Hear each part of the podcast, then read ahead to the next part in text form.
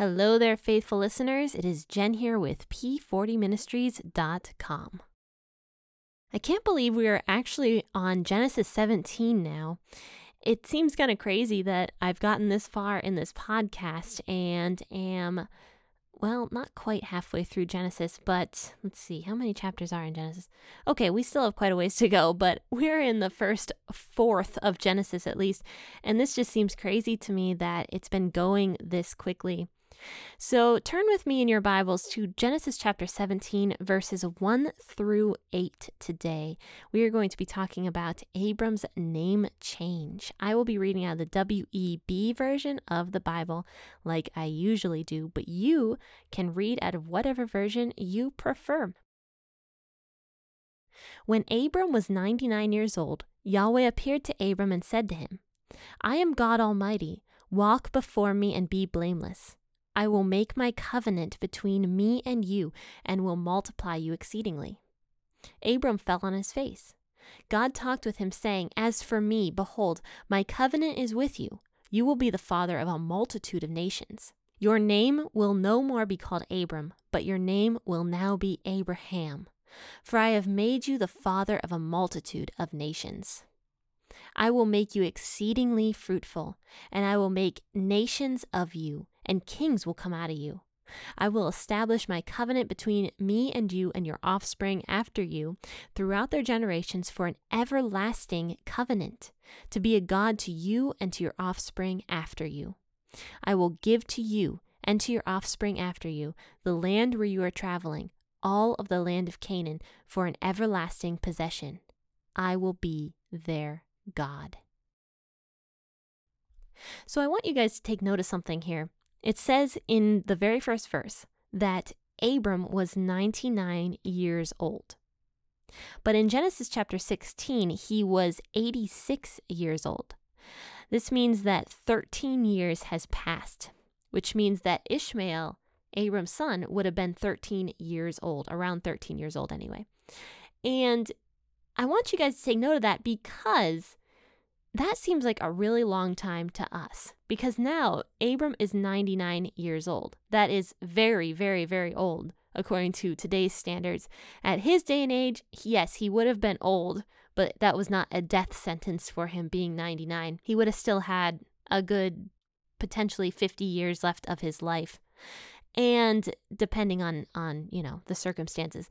It's interesting because 13 years has passed and God has not said anything to Abram.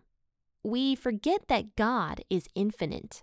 And 13 years to us seems like such a long time, but to God, that's absolutely nothing. He's ageless, and He doesn't work on time the way that we do. So, you know, we think that sometimes God is being silent to us, but He's not. He's just working in his perfect time. He can see the entire picture, past, present, and future. And he knows when the best time to act is.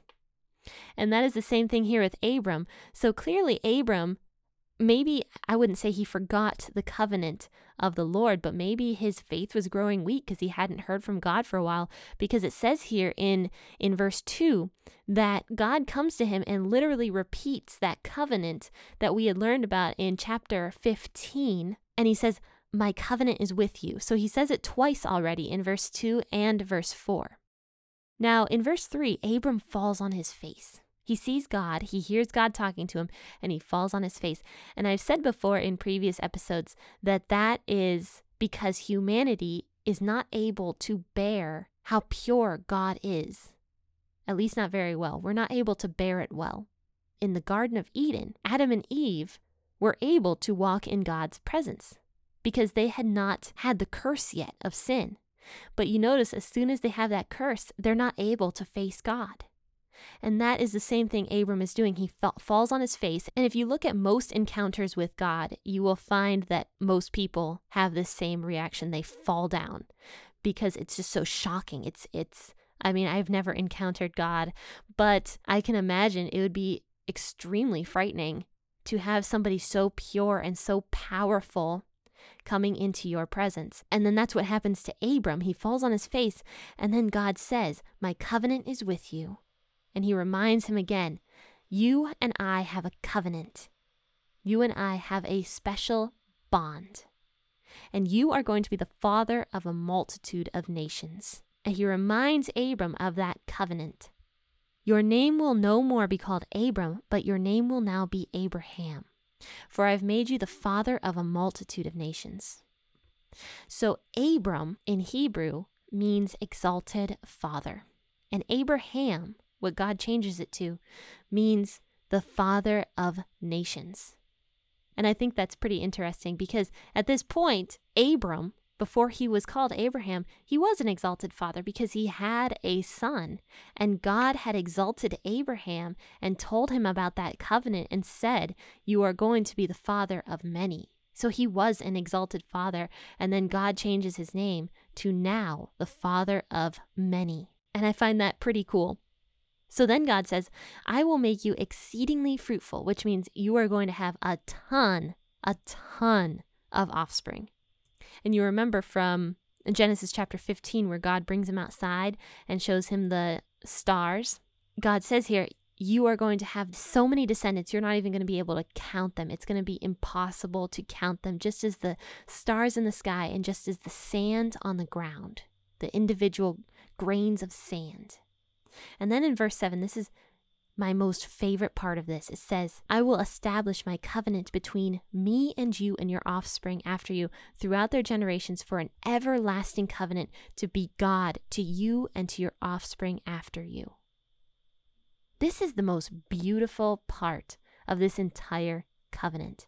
I can imagine that when Abram heard that, or Abraham at this point heard that, he was filled with security because God had just told him, I am going to be the God of your children and your grandchildren and your great grandchildren forever and ever and ever.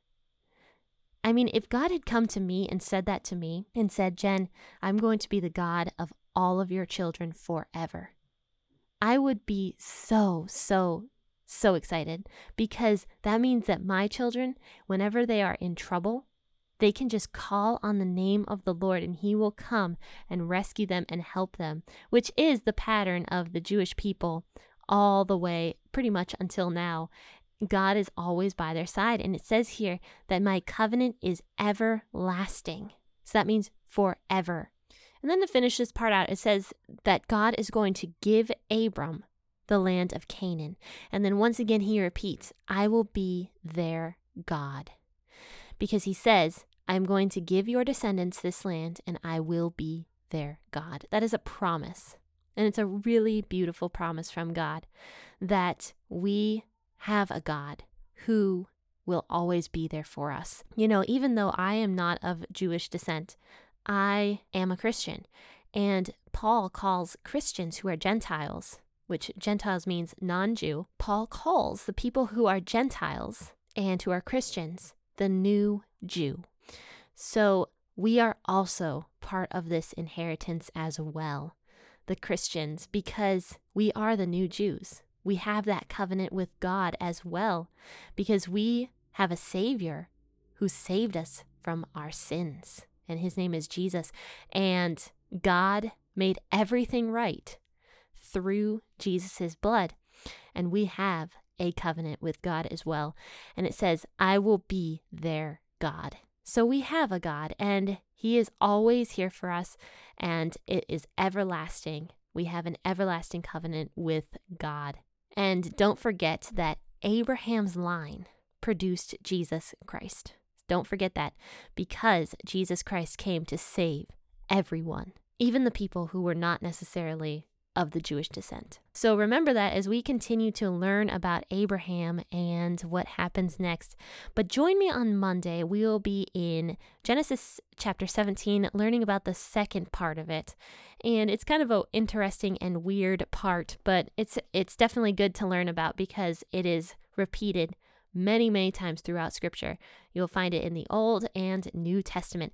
So make sure to join me then, 6 a.m. on Monday morning. And if you want to support P40 Ministries, make sure to go to the shop at www.p40ministries.com slash shop and take a look at some of the designs we have in the P40 Ministries shop.